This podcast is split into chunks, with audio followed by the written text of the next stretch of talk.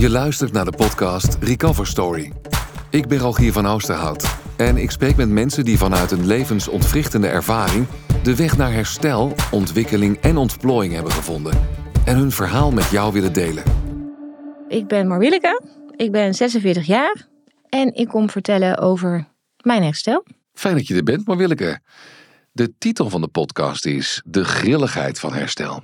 Daar kun je vast wat meer over vertellen. Ja, als je het over herstel hebt, dan kom ik er eigenlijk wel achter dat dit een heel divers proces is. En dat dit eigenlijk iets is wat je niet in een bepaald hokje kan stoppen.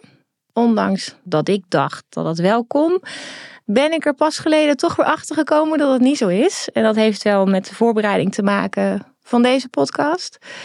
Dat door de gesprekken die ik heb gehad daarin, het eigenlijk niet over één stukje of over één jaartal of over één dingetje gaat, maar dat het een allesomvattend geheel is, herstel. Hoe, hoe kwam je daar dan precies achter? Je had gesprekken met Daniel? Ja, ik ben in contact gekomen met Daniel om het over het thema te hebben. En Daniel, even voor de luisteraars, is degene die deze podcast met de deelnemers voorbereidt. Dus in gesprek met Daniel? Dacht ik dat ik uh, het eigenlijk alleen ging hebben over uh, het stukje misbruikverleden van mezelf. Maar dat bleek toch niet zo te zijn. In gesprekken met elkaar kom je erachter dat mijn herstel veel meer omvat dan alleen dat stukje. En ja, als ik Ja. het zo hoor, klinkt het niet eens onlogisch eigenlijk. Nee. Ik weet dat zelfs met rouw je dat nog na twintig jaar kan overvallen. Op Ja. elk moment. Ja. Terwijl je denkt, ik heb het al een plekje kunnen geven. Ja. Blijkt het toch niet zo te zijn. nee. Is dat een beetje vergelijkbaar? Ja, zeker. Als ik terugkijk wanneer ik me bewust ben geworden van mijn eigen herstel, ja, is dat zeker wel waar. Danielle heeft bij jou op een knopje gedrukt, denk ik. Hè? Dus die, die maakte iets bespreekbaar of prikte er doorheen, waardoor je erachter kwam. Hoe zat dat precies? Dat er meer te vertellen is over herstel dan alleen het thema waarbij ik bij haar aan tafel kwam te zitten. En dat, is, dat vond ik wel interessant. Confronterend ook. Want ik denk, ja, hè, hè, ik ben er. Ah, eindelijk. Nee, Toch niet. toch niet. We gaan nog even door. ja. Wat doet dat met jou dan als je ontdekt dat je eh, toch nog niet zo ver bent? dat geeft natuurlijk wel een hoop verschillende emoties. Van frustratie tot verdriet tot, ja, noem er, noem er één op en hij zit erin, zeg maar. Het is geen egaal pad wat je beloopt. Nee. En Nee. Is het teleurstellend? Oh, die emotie, die komt ook zeker Die voorbij. komt ook. Ja. Ja. ja. Ja. Wat zijn we er toch ook goed in om gewoon door te gaan eigenlijk? Hè? Ja. Ja, ik vind mezelf daar vooral heel erg goed in. ja. Ja, en dan kom je af en toe gewoon mensen tegen die je dan toch weer lekker even weer terug op, eh, op het pad zetten van, oh, wacht even, dit is er ook nog. Ja. En mag dat van jezelf? Ja. Zeker. Het Ja. verraderlijke bij jou is, dat kunnen de luisteraars niet zien, maar ik zie het wel. Je zit een sprankelende persoonlijkheid. Je brengt licht en vrolijkheid mee. Eh, maar je hebt behoorlijk wat meegemaakt, hè? Kan jij eens vertellen over de eerste keer dat je te maken kreeg met herstel? 2010 is toch wel ehm, voor mij een jaar geweest waarin ik geconfronteerd ben met zoveel dingen die bij elkaar kwamen dat ik niet anders kon zeggen, nou moet ik iets. Het jaar daarvoor ben ik bevallen van eh, onze twee jongste dochters. Vlak daarna werd eh, zowel mijn schoonvader als mijn vader ongeneeslijk ziek. Eh, je bent, besluit toch om te verbouwen, want ja, je hebt dan vier kinderen. Waar ga je die allemaal huizen? Nou, dus dat gaat door. De zorgprocessen voor de, eh, voor de vaders gaan door. Je staat op standje aan, je werkt erbij, je draait een huishouden. eh, en uiteindelijk heb je een climax waarbij dus eigenlijk hè, overlijdens komen. Eh, ik weet nog goed dat eh, mijn vader overleed op eh, 1 augustus. 5 augustus de uitvaart. en 6 augustus worden de meiden een jaar. En dan denk je, oké, nou ja, we gaan gewoon door. Je gaat door met zorgen voor, want ja, er zijn eh, twee moeders eh, achtergebleven met een groot verdriet. Je wilt je kinderen meenemen in het verlies van hun opa's. En ja, ik denk daarbij niet aan mezelf. Ik dacht daarbij niet aan mezelf. Totdat ik in eh, een winkel stond en ik zomaar een buurvrouw tegenkwam uit de straat. En die aan mij vroeg, hoe gaat het nou met jou? En niet dat anderen niet aan mij vroegen hoe het met mij ging, maar dit was heel erg confronterend, omdat ik het niet verwachtte van haar, denk ik. We kennen elkaar niet zo goed. En dan kom je elkaar tegen in de winkel en denk ik, hoezo vraag je dit? Of voel je je hier betrokken bij? Of, uh... En dat raakte mij wel eigenlijk, dat ik gewoon in de winkel uh, een potje heb staan huilen samen met haar. En toen dacht ik, oh ja, ik moet hier iets mee. Want dit komt alleen maar voort uit het feit dat je dus ook zelf toegankelijk bent. Of dat ik er zelf over praat. Het meest logisch voor mij was dat ik op de veiligste plek waar ik dan kon aangeven dat het even niet lekker ging, om mijn werk was. En dat ik uh, na een goed gesprek met mijn manager doorverwezen werd naar een coach. En dat ik in eerste instantie dacht, nou oké dan. Als jullie denken dat dat goed voor mij is, hè, dan ga ik wel. En daar heb ik eigenlijk voor het eerst uh, durven uitspreken dat ik een misbruikverleden heb. Want dat heb ik eigenlijk uh, al die jaren uh, verzwegen. En je wordt gewoon getriggerd door verschillende gebeurtenissen waarop het gewoon niet meer anders kan. Ook jouw partner wist van niks? Nee. Wist je het eigenlijk zelf nog wel? Ik kan me zo voorstellen dat het ook iets is wat je. Van niet. Nee, nee, Dat je dat heel ver weg hebt ja, gedrukt. En daar ja. eigenlijk. Wat denk je daar wel eens over na dan, zeg maar, in, in, in de, de jaren van je leven? Komt dat wel eens oppoppen? Dat dat ook nog een deel van je verleden is? Tuurlijk, het is nooit weg. Ik denk daar elke dag aan. Of hè, het, is, het, het is een stuk van je zijn. Het heeft je gevormd. Ik dacht dat het me gevormd had tot wie ik op dat moment was. En dat heeft ook een reden. Want als kind heb ik het wel een keer verteld. Toen tegen een vriendinnetje. Alleen dat is zeg maar uh, zo uit zijn verband getrokken dat het ja, tot eigenlijk pesten is uitgemond. Het is uiteindelijk tegen me gebruikt. In plaats van dat het opgepakt werd uh, om je te helpen, heeft dat een, een kering gekregen waardoor eigenlijk ja, heel veel leeftijdsgenoten ja, tegen je gebruikt hebben. En je dan eigenlijk ook, ik dan eigenlijk ook de gedachte heb van, oh, weet je, het ligt aan mij. Het is mijn schuld. En dat pestverleden dat heeft uiteindelijk langer geduurd dan het misbruikverleden. Die impact was voor mij groter. Heeft tot een jaar of uh, 16 van mij geduurd. Het heeft je doen besluiten om niemand meer in vertrouwen te nemen. Of dat gebeurt geval... maar geen tweede keer nee. meer. Nee. En misschien de schuld ook bij jezelf te leggen. Uh, ja, ik gaf de schuld aan mezelf. Want ik heb besloten om er iets over te zeggen. Ja. En dit was de uitwerking. Goh. En bij ja. die coach is dat naar boven gekomen? Ja, en met deze coach heb ik voor mezelf het uh, lef kunnen creëren om op tafel te leggen dat ik een misbruikverleden heb. En dat vond ik heel spannend. En het was ook gelijk een test voor mij van, goh, wat als ik dit vertel, hoe wordt het ontvangen? En waarom was dat zo spannend voor jou om omdat ik er op tot dat moment aan de tafel bij die coach nooit over gesproken meer heb. Goh, het is een gigantisch thema. Ja. Dus als jouw partner wist het niet? Nee, na het gesprek met die coach ben ik eigenlijk mijn omgeving gaan testen. Met wat gebeurt er als ik het aan belangrijke anderen voor mezelf ga vertellen dat dit ook een onderdeel van mij is. Ja. Wat moet dat moeilijk voor jou zijn geweest om al die jaren daar in je eentje mee te dealen? Ja, en aan de andere kant, het is wie ik ben. Zo, zo, dat was het. Het is een onderdeel van mezelf geworden. Doorgaan. Ja, doorgaan. En verder? Uiteindelijk ook de stap gemaakt om me sterker hierin te maken naast hè, de coach die ik vanuit het werk kreeg. Op persoonlijk vlak. In relatie nou ja, tot, tot de belangrijke anderen voor mezelf. En daar heb ik wel een teleurstelling op gedaan. Dat ik in de therapeut die ik toen sprak, het gevoel kreeg dat ik complex was. Dat het allemaal erg veel was, dat het aan mij lag wat er gebeurde en dat ik nog wel wat te fixen had in mezelf. Dat klinkt uh, groots, maar was jouw hulpvraag wel helder? Nu kan ik zeggen nee. Dus je maar kwam op met... dat moment denk je, hallo, Ja, dit is het. Ja. ja, ja. ik heb toen op dat moment ook gewoon besloten, nou prima, als dit niet lukt, ga ik het zelf doen. Dus toen ben ik uh, heel veel zelfstudie gedaan, heel veel boeken gelezen en met vriendinnen gepraat, wat uiteindelijk lukte. En daardoor vanuit mijn hoofd dingen kon analyseren en het uh, in gesprek vorm kon geven. En ik nog één stap te maken had die ik belangrijk vond. En dat was het gesprek met mijn broer.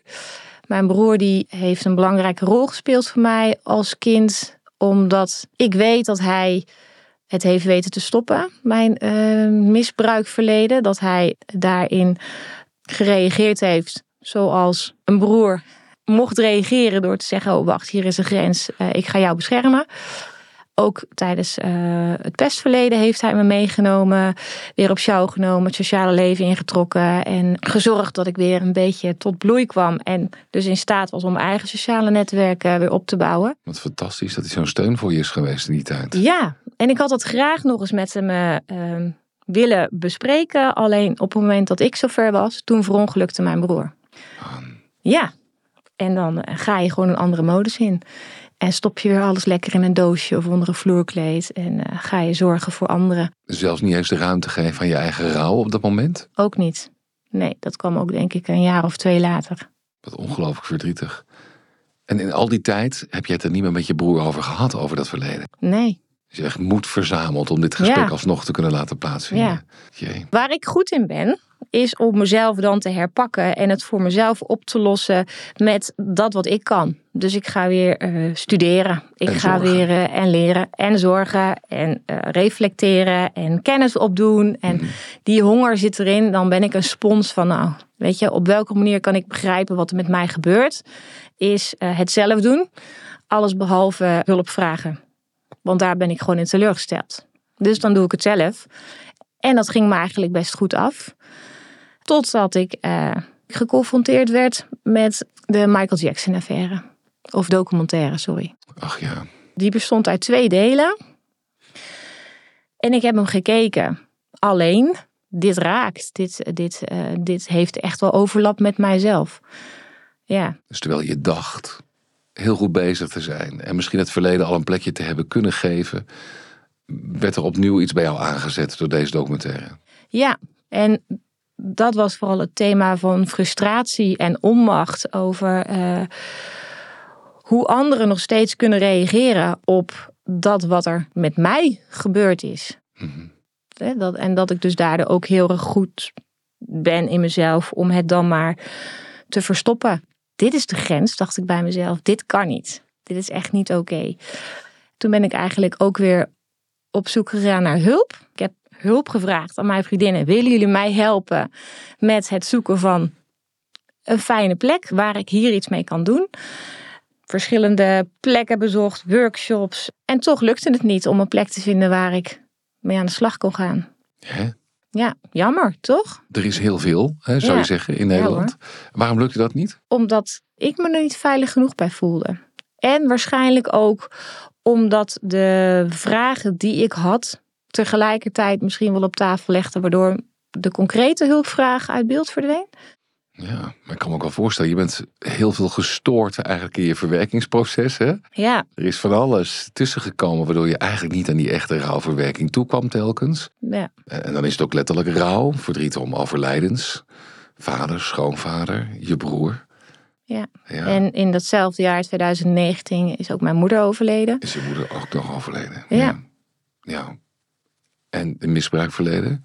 Ja, Misschien ook wel een bepaalde mate van overspannenheid. Want je bent ook keihard doorgaan in tijden dat je het ja. verschrikkelijk druk had met zorgen voor anderen.